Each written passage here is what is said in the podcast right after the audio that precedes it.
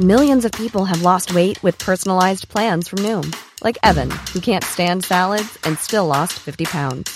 Salads, generally, for most people, are the easy button, right? For me, that wasn't an option. I never really was a salad guy. That's just not who I am. But Noom worked for me. Get your personalized plan today at Noom.com. Real Noom user compensated to provide their story. In four weeks, the typical Noom user can expect to lose one to two pounds per week. Individual results may vary. Hold on, everybody. Here it comes.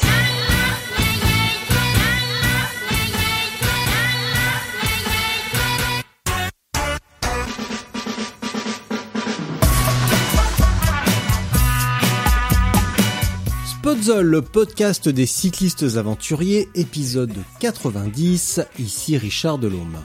La semaine dernière, je vous avais parlé de la Munga 1000, une épreuve bikepacking en semi-autonomie de 1000 km à travers la Namibie. J'ai partagé la préparation de Grégor dans la newsletter numéro 7. Et bien là, voici le carnet audio de Grégor durant l'épreuve. Et comme vous allez l'entendre, ça s'est plutôt bien passé, à part quelques soucis downstairs à l'étage inférieur, ce qui signifie qu'il avait le cul en feu. Dans les notes de l'épisode, vous retrouverez également le lien vers la course, mais également le lien de l'ONG pour laquelle Grégor récolte des fonds, puisqu'il s'agit là de développer la pratique du vélo en Namibie, ainsi qu'un réseau de réparation pour favoriser les déplacements à vélo. Sans plus attendre, la Mungamil avec Grégor. Voilà donc arrivé à Petersburg, à 80 km de Bloemfontein, où la course va commencer dans exactement un jour et demi. Après deux nuits de trajet, une nuit de Windhoek jusqu'à la ville du Cap, euh, et puis ensuite une autre nuit en bus du Cap jusqu'à Bloemfontein. Donc voilà, dernier préparatif. Malheureusement, c'est pas la grande forme. Les sinus qui m'embêtent un peu depuis euh, un mois maintenant continuent à, poser problème. Euh, j'avais vraiment espéré que, que ce soit fini euh, maintenant, si, près, si près de la course. Mais bon, voilà, je suis en train d'essayer de, me soigner au mieux, de boire beaucoup, de prendre tout ce qu'il y a moins de prendre en, termes de pilules homéopathiques et vitamines et autres. Euh, donc voilà, on espère que les, sinus vont se, libérer, euh, sinon ils vont devoir être euh, séchés par le vent chaud du désert du Karoo. Voilà donc soirée avant le départ demain à midi. on a fait l'enregistrement aujourd'hui, petit test ride pour voir si tout tenait encore en place, s'il n'y avait rien de détaché. Euh, et puis petit tour à la pharmacie aussi pour essayer de, trouver encore euh, un petit remède magique pour les sinus, parce que ce matin c'était pas dingue, c'était encore euh, malheureusement ensanglanté même, donc vraiment pas, pas idéal. Mais bon voilà, il y a un peu des petits médocs qui on espère vont, vont régler ça, et puis on va donner tout ce qu'on peut donner. Donc voilà. En tout cas, l'excitation monte. Hein, ici, Otto, le pitbull le plus sympa sur la planète. Hein, T'as bien dormi, Otto You go out and do something remarkable and inspire a whole lot of people that had a really tough year and fill them with Jamais été aussi proche du départ. 4 minutes et c'est parti.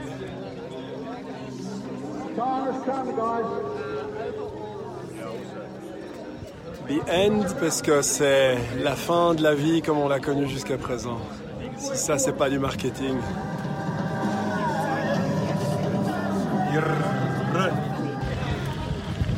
Kilomètre 102. Pour l'instant, tout va bien. Petite embrouille au kilomètre 13 avec le GPS.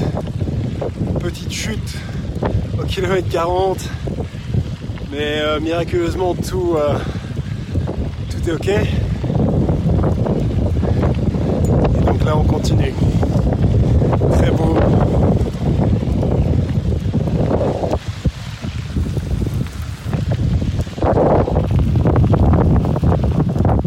Et voilà, c'est partenaire de combat, Henti Hour, de Windhoek. Le mec, il a genre mieux de la cinquantaine et c'est une machine de guerre sur son vélo. Bon, il faut dire qu'il a été à l'école des ultramarathons. Donc, pour un peu expliquer la vibe, ultramarathon, ce qu'il faisait chaque année, il a fait ça pendant des années, c'était le Comrade. Euh, c'est donc une course qui fait plus de 100 km et euh, qui, voilà, qui s'avalait comme ça, année après année. Point d'eau numéro 2, kilomètre 171 à la Belge. Tout va bien, euh, il fait nuit donc maintenant, il est pas loin 8 heures, Euh, plutôt bien. Petit problème, infection urinaire, il me semble. Jamais eu ça de ma vie. 41 ans, première fois que ça m'arrive. Donc voilà, probablement un peu des petites, euh, des- des petites choses qui traînent. A plus. Et voilà. C'est ici que j'aurais bien voulu avoir des pneus un peu plus épais. Mon mountain bike au lieu du gravel. Ok, 5 heures du mat. Le soleil se lève. Les cyclistes sont heureux. Et on est au kilomètre 320. Ça se passe plutôt bien. On a loupé un ravito. Mon tracker finalement mis en route. Ce qui est quand même pas mal. Et il y a des gros pionceurs là-bas. Et donc ça se passe pas trop mal. Magnifique spot. Très heureux d'être ici. Et on n'a même plus besoin de dormir. Avec tout ça. Voilà. 9h du matin, kilomètre 380. Ce qui est une distance très symbolique pour euh, nous en Namibie. Parce que ça représente la distance du Desert Dash. Qui est la course mythique de Windhoek à Swakopmund qui se passe chaque année. Voilà, ça avance bien. Euh, petit souci de, de crevaison. Clairement, mes pneus sont très élégants, mais euh, beaucoup trop fragiles pour euh, les 40 km de single track. Euh, avec beaucoup de cailloux qu'on a eu en pleine nuit.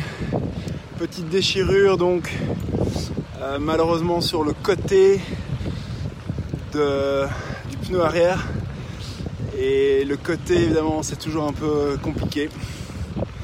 Donc voilà, j'ai dû m'arrêter plusieurs fois pour euh, refaire le plein d'air.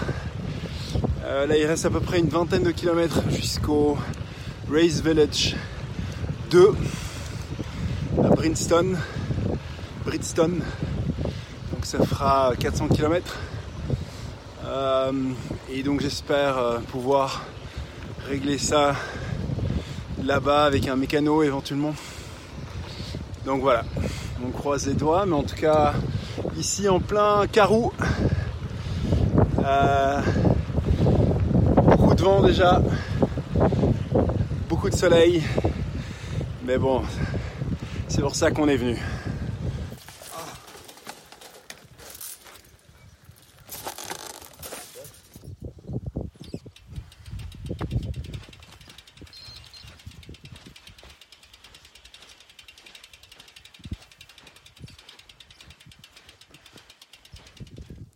Petit topo, 460 km.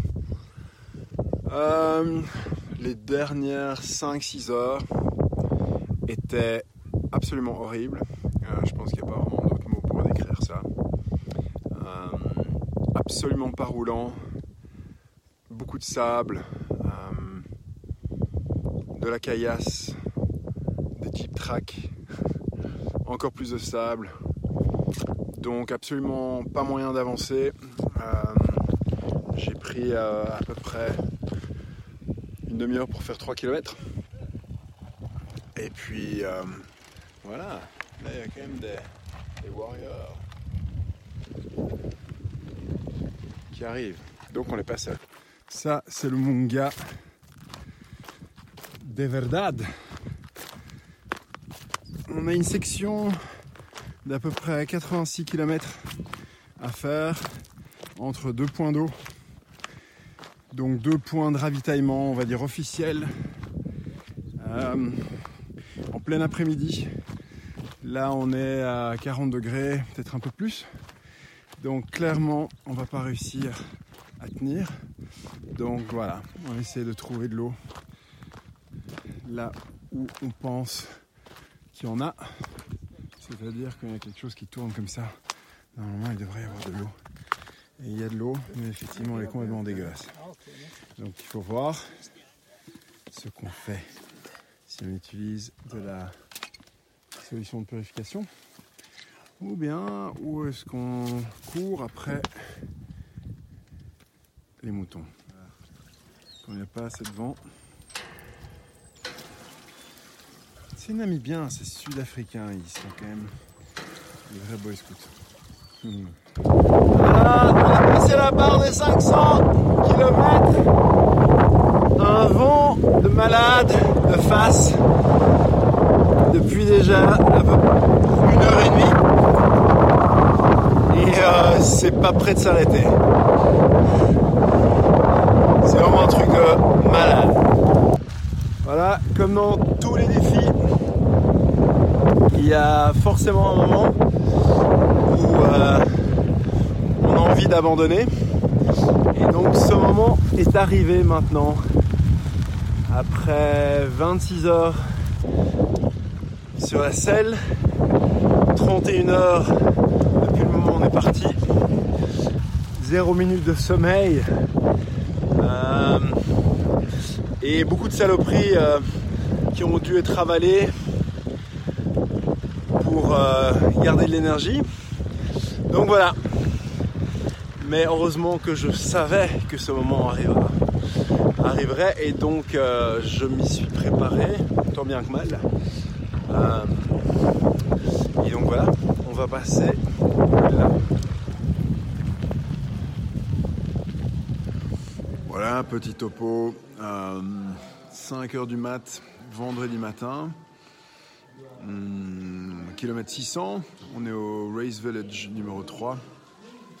Euh, très bonne nuit, beaucoup plus roulant, c'était euh, très chouette. Euh, beaucoup de vent de nouveau à la fin, mais sinon le reste de la nuit était pas mal. On a commencé à rouler vers minuit. donc hier soir, on arrivait en dernier point d'eau dernier point de ravito juste avant le Race Village ici. On a décidé de dormir, euh, donc c'était pas mal. Une heure et demie, plus ou moins de sommeil. Et ça a fait le plus grand bien. Frais comme un gardon maintenant. Donc voilà.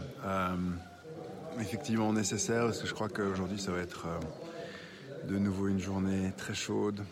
le vent et le soleil vont bien tabasser euh, donc il faut qu'on se prépare et reprendre des forces. Café, thé et plein de bonnes choses à manger. Mmh, voilà, mes mains commencent à en prendre un coup, les pieds plus ou moins pareil et le downstairs, je vous raconte même pas. Kilomètre 700, ici en plein milieu du Carou. 48 heures qu'on est parti, 36 heures sur la selle. Euh, pas trop mal, en fait. Commence à ressentir un peu la fatigue après seulement une heure et demie de sommeil. Mais, euh, mais jusqu'à présent, ça va plutôt bien. Donc on va continuer sans trop se stresser. Et puis on va probablement trouver un petit endroit pour faire une sieste quand le soleil va vraiment commencer à tabasser fort. Là, le vent s'est déjà bien levé. Euh, il fait un peu plus de 30 degrés. Donc voilà, on va continuer un peu sur cette section. Et euh, il faudra trouver de l'eau un moment ou un autre ici, en plein milieu de nulle part. Ça va pas être facile, mais il y a un peu des puits euh, de temps en temps. Et donc un puits fera l'affaire aussi pour une sieste peut-être. Euh, ça c'est si Henty qui arrive là-bas, qui est une espèce de machine de guerre made in Namibia. Euh, si lui veut dormir. Rien n'est moins sûr.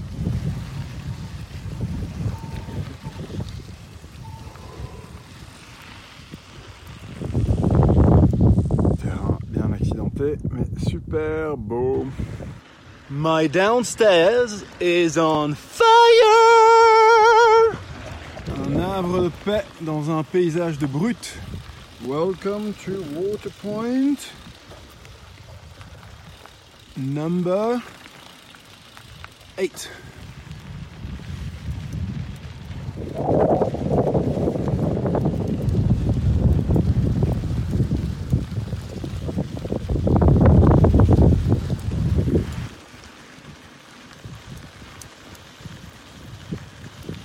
Troisième coucher de soleil et début de la troisième nuit. La descente de l'Oberpass en pleine nuit, c'est absolument la folie. Euh, je suis à fond sur les freins en permanence. Je crois que je fais genre du 3 km à l'heure. Euh, casse-gueule. Ça fait depuis une heure et demie que je suis en descendre. Euh, ouais, je dois être à tout tiers là. Du grand n'importe quoi. Kilomètre 900. Quatrième jour qui commence. La troisième nuit était malheureusement atroce. Je me suis rendu compte en plein milieu de la nuit que mon problème de derrière euh, était un problème plutôt sérieux. Euh, donc une irritation qui m'empêche de m'asseoir sur la selle, ce qui est très connu pour les cyclistes. Euh, j'ai eu la chance de n'avoir jamais eu ça avant. Mais donc, je n'arrive pas à m'asseoir, ce qui est quand même un peu problématique quand on essaie de faire du vélo. Donc, j'étais en danseuse euh, plus ou moins tout le temps, depuis la vallée ici. Donc, ça fait à peu près deux heures. Et puis là, j'attaque cette euh, dernière montée, en tout cas dernière montée pour ce bout de parcours ici.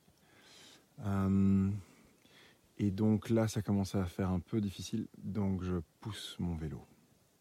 Voilà. Et voilà, bienvenue de l'autre côté. Bonne descente.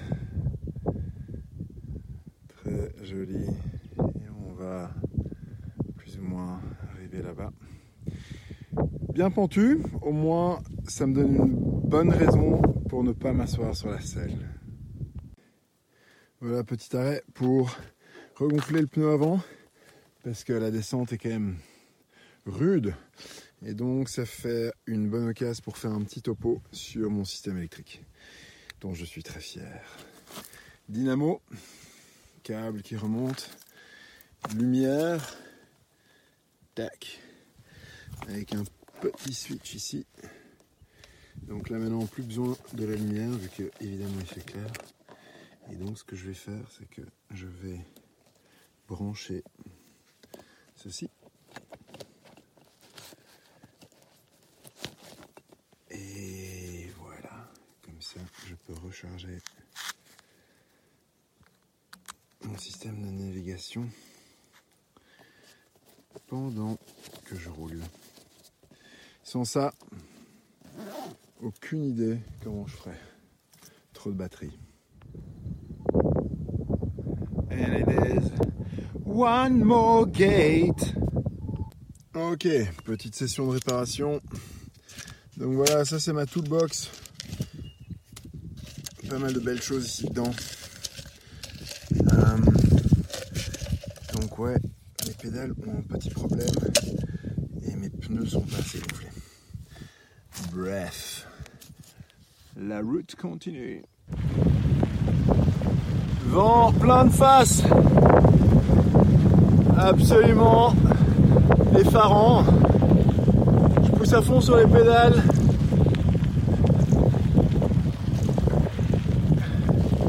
Et je suis à peine à du plus de 10 à l'heure. On n'est pas près d'arriver. Mais en tout cas, on voit là-bas dans le fond. Bonne visibilité. Quinzaine de kilomètres. Tout droit.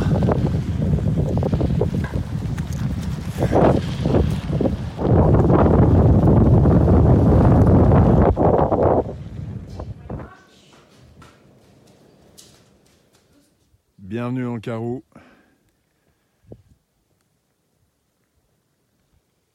La chaleur ici tabasse.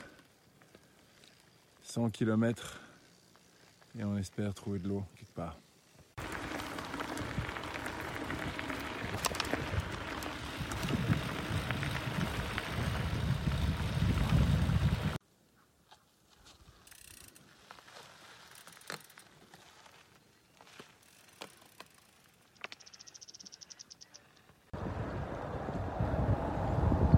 Dimanche 6 décembre, joyeux Saint-Nicolas. Voilà, c'est le quatrième lever de soleil sur le vélo. Absolument spectaculaire. Euh, on est en train de d'arriver vers Cape Town à Wellington. Fin de la course. Il reste euh, probablement une trentaine de kilomètres. Et c'est sur du tarmac qui est absolument merveilleux pour le derrière, euh, qui a beaucoup souffert ces derniers jours. Donc voilà une euh, magnifique dernière matinée en perspective, 6 heures du matin. Très très beau, complètement différent comme paysage après deux jours et demi de dur labeur dans le désert. Ici, on est près de la côte où tout devient vert et jaune et beau.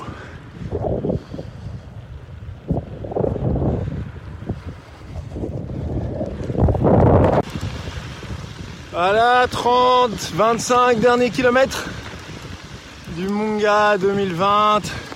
On est de retour sur le gravier, ce qui est, ma foi, beaucoup plus authentique ça aurait été quand même un tout petit peu là des de terminer sur du goudron. En tout cas, superbe belle matinée. J'ai une caisse d'enfer d'avoir dormi 6 heures. J'ai l'impression d'avoir dormi une semaine.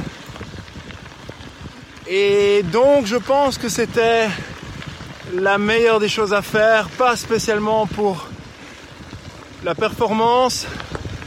J'aurais certainement pu gagner euh, ouais, 4 heures, 5 heures. Et donc terminer peut-être dans une meilleure position.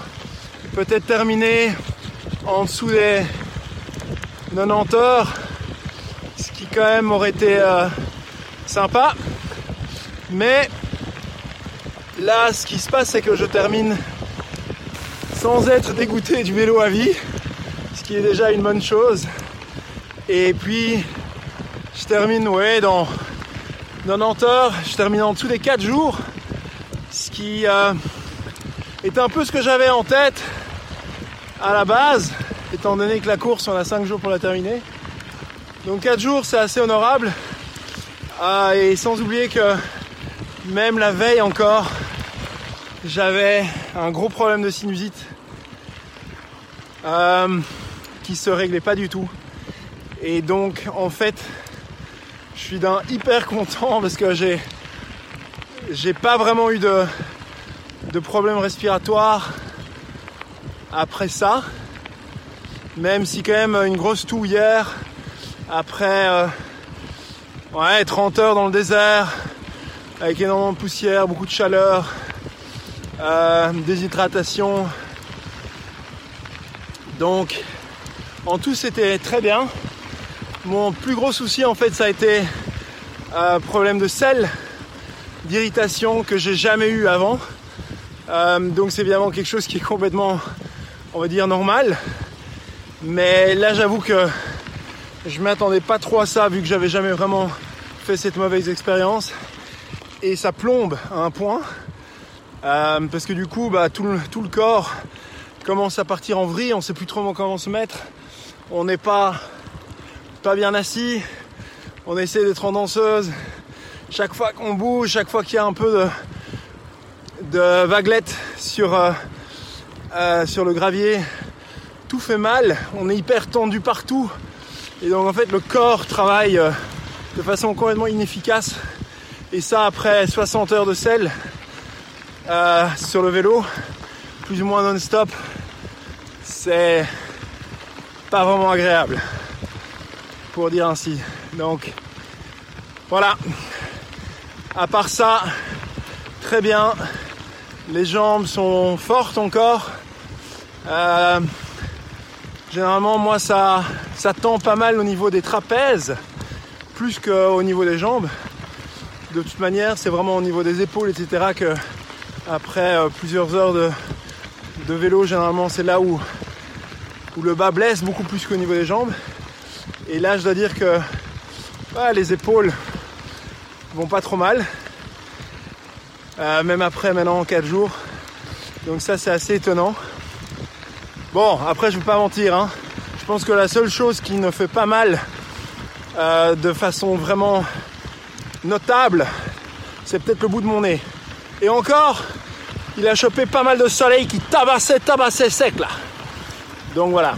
Maniki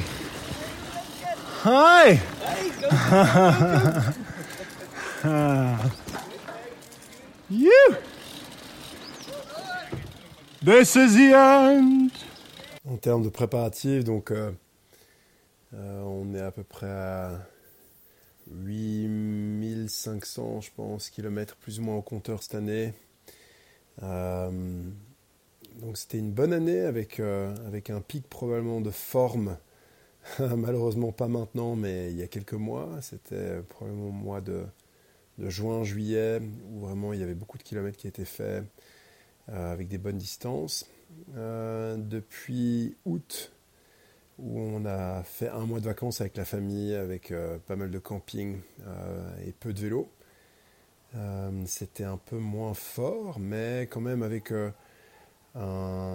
une, bonne distance de 525 km, euh, ce qui m'a permis d'un peu appréhender la, la, psychologie de la mi-distance pour ce 1000 km là qui se prépare. Euh, euh, et, assez content de, de, ce régime de préparation, même si peut-être qu'à la fin il y a eu un 250 km il y a trois semaines qui était peut-être pas nécessaire et qui, a replombé un petit coup euh, au niveau de la santé pour les sinus. Ça aurait peut-être été mieux de juste de laisser passer et de continuer à se reposer et, plutôt monter en intensité euh, et réduire le volume déjà à ce moment-là. Donc voilà, tout ça ce sont des petites leçons apprises. Euh, les prochains jours montreront si effectivement c'était une erreur fatidique ou bien ou bien si c'était juste une, petite erreur de parcours. Euh, donc voilà, en tout cas, j'ai fait tout ce que j'ai pu. J'ai vraiment la sensation de, d'avoir, euh, d'avoir donné tout ce que j'ai pu donner cette année, euh, en gardant un équilibre évidemment entre famille avec des jeunes enfants, évidemment toutes les responsabilités du, du boulot, et quand même passer un maximum de temps euh, sur la selle à se préparer. Donc à ce niveau-là, je pense que j'ai donné tout ce que j'ai pu euh, en toute sincérité. Euh, et maintenant, il va falloir mordre sur sa chic. Et voilà, donc jour après la fin de la course, on est encore à Cape Town sur le point de retourner vers Windhoek, 1000 km tout droit vers le nord. Avant d'embarquer le vélo, euh, je pensais que c'était peut-être une bonne chose de faire un petit tour des appartements. Euh, donc voilà, ce que j'avais pris pour le Munga, c'était donc un gravel euh, curve en titane. Ça a bien fonctionné. je pense que quand même un mountain bike aurait été plus confortable. même si sur les parties roulantes, le gravel, j'aime beaucoup. et c'est vrai que c'est très chouette à rouler. Euh, mais c'est sûr que ça, ça, augmente un peu le niveau de difficulté dès qu'on arrive dans des parties plus techniques. Et je pensais pas qu'il y aurait autant euh, dans le manga, à vrai dire. Euh, il y avait quand même vraiment des, des, étendues très longues avec du single track ou des jeep track, où effectivement un mountain bike aurait été mieux, ou au moins avoir des pneus plus adaptés, parce que j'avais vraiment des, des pneus très roulants, même si c'était pneus de 50. Euh, euh, ils sont très roulants, mais du coup, euh, ça ça fonctionne pas du tout dès que dès qu'il y a un peu de la caillasse, euh, dès qu'il y a un peu trop de cailloux. Donc j'ai eu euh, ce petit souci assez rapidement ici, euh, une crevaison à l'arrière euh, sur euh, le, latéral, euh, ce qui a quand même fragilisé un peu le, euh, pneu et puis qui m'a aussi un peu fragilisé dans la tête, euh, dans le sens où on a toujours un peu un, du coup euh, une, paranoïa de, crever en plein milieu d'une grosse descente avec des cailloux, etc. Euh, donc ça m'a ça m'a un peu crispé à des moments. Mais euh, sinon, le vélo fonctionnait bien. Donc la façon dont je me suis organisé, c'est ici avec une sacoche à l'arrière. J'ai vraiment essayé de prendre le, le minimum. Donc j'avais vraiment que des quelques vêtements un peu plus chauds parce que si on arrive près de 45, euh, parfois même euh, 50 degrés en journée, donc il fait extrêmement chaud. Euh, la nuit dans le désert, bah, voilà, ça peut descendre à, à 5 degrés, donc un peu des, vêtements un peu euh, légers mais chauds, coupe-vent, euh, euh, eau de l'eau et, et autres euh, mérinos euh, un peu classiques, on va dire. Euh, pas eu vraiment besoin de gants. J'avais quand même pris un peu des gants un peu plus chauds, mais euh, j'en ai pas fait usage et j'ai pas fait usage non plus des des euh, euh, protections pour les jambes euh, pour la contre le froid. Donc je suis resté toujours en cours, même s'il faisait froid à des moments, mais trop compliqué de- d'enlever les chaussures, de mettre tout ça quand on est en pleine montagne. J'ai quand même pris une pompe, ce qui m'a été bien utile. J'avais évidemment des, des bombicides CO2. Euh, j'ai pas vraiment fait usage donc euh, de, de, la chambre à air, heureusement. Euh, lumière un peu à l'arrière ici. J'avais donc indiqué tous les points d'eau, en tout cas officiels, et les différentes distances entre les différents points principaux sur la, sur la route pour avoir un peu euh, une, idée des distances. J'avais quatre bouteilles, deux bouteilles d'un litre et deux bouteilles de 750.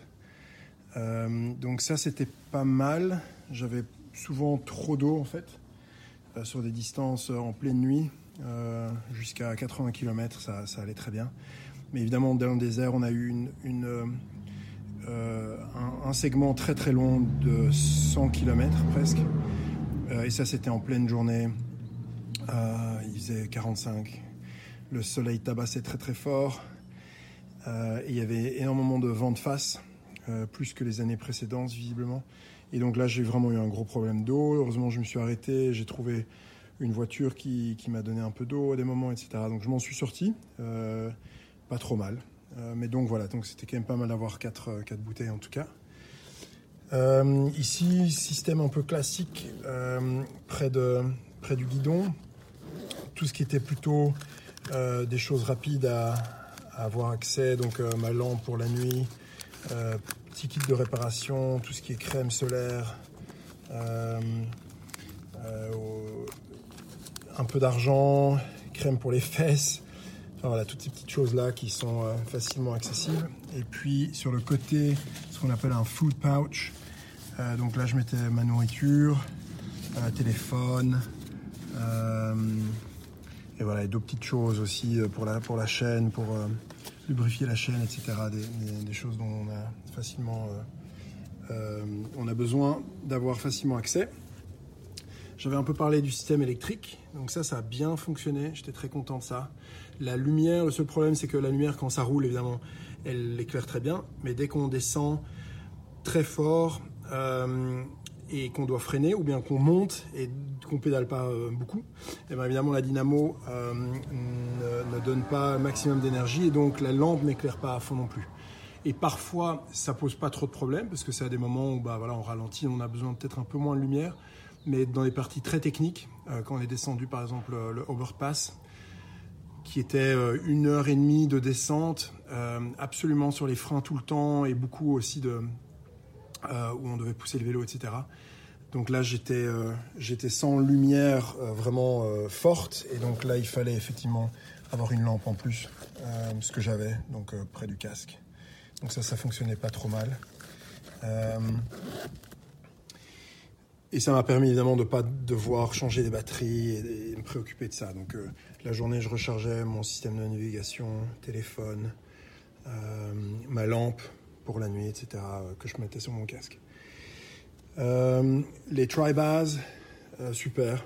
Évidemment, c'était absolument nécessaire. Pas tellement pour la performance, même si évidemment pour le vent, ça a quand même bien servi aussi, mais tout simplement pour le confort de changer de position de temps en temps, d'être euh, avec les mains euh, ici en dessous, au milieu, dans la position classique sur un, sur un guidon de, vélo de, gravel. Et, euh, et, donc les, les bars en plus, ça c'était absolument nécessaire. la selle était bien, donc pas de problème, on va dire, au niveau d'un endormissement, mais, voilà, j'ai eu des, gros soucis de, de sel au niveau de l'irritation, mais ça n'a, ça à mon avis moins à voir avec la selle en tant que telle, euh, peut-être plus avec euh, le fait que j'aurais dû faire un peu plus attention euh, dès le départ, dès qu'il y avait une irritation, peut-être d'un peu commencer à soigner ça avant que ça, que ça parte complètement en vrille, avec la chaleur, la transpiration, etc. mais voilà, ça s'est apparu après 800 km, donc trois jours. Euh, et ça m'a vraiment plombé euh, euh, un moment. C'est pour ça que j'ai vraiment dû m'arrêter pendant plusieurs heures pour laisser un peu respirer tout ça. j'ai enlevé le cuissard, du coup j'avais un, petit short équivalent d'un maillot de bain, mais sans le filet que j'avais enlevé. Et ça, ça, a permis un peu à la peau de récupérer. Donc voilà, tour des appartements. en soi, donc très content, mais je pense que le Munga, c'est à faire avec un mountain bike et pas avec un gravel, même si j'adore ça. Ici, en dessous du cadre, euh, entre les deux pneus, euh, petit toolbox avec euh, kit de réparation supplémentaire, un peu de, de, de sealant pour l'intérieur des pneus en cas de crevaison. J'avais pris du, donc petit zoom sur les pneus. Donc c'est des Panaracer 50 mm. Donc c'est déjà un gros pneu. Euh, et c'était pas mal pour les parties plus roulantes euh, sur du gravier de bonne qualité.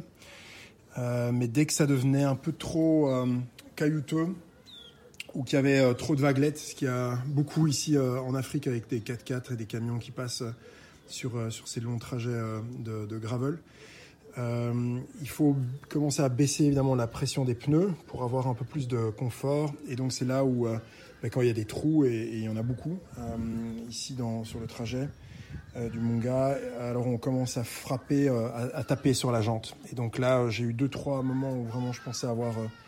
D'ailleurs, je suis, je étonné de ne pas avoir cassé quelque chose.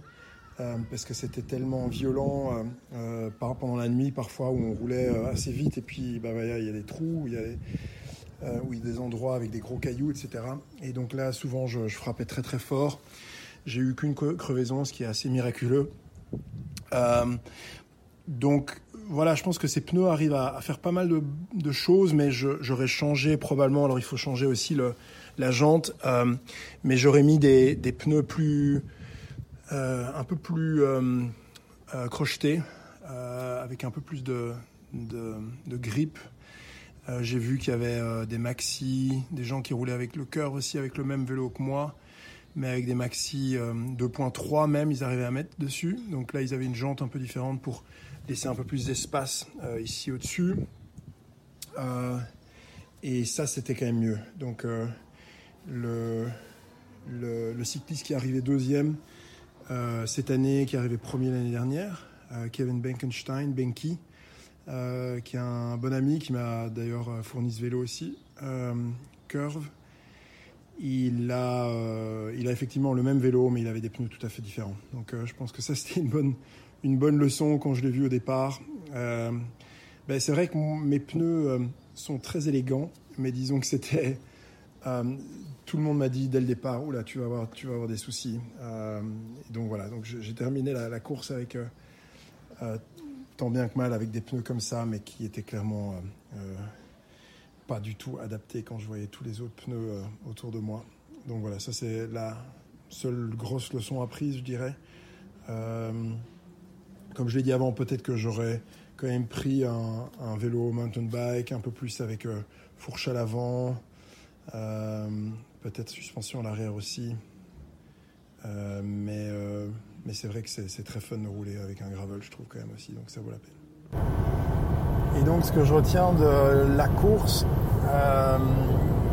mis à part évidemment la, la, la beauté absolument extraordinaire des paysages qu'on a pu parcourir, deux déserts qui se suivent l'un dans l'autre et puis on arrive vraiment dans, dans la vallée verte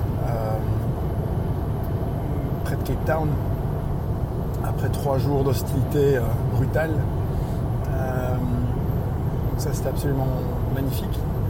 Euh, il y a eu euh, des moments très difficiles et c'est ça qui est la beauté de cette course, euh, notamment un moment euh, quasi mystique, je dirais, avec le manque de sommeil, l'effort, le, défi de, de, évidemment de ne pas abandonner alors qu'on a toujours évidemment un moment ou un autre où on a, peut-être un peu cette envie-là.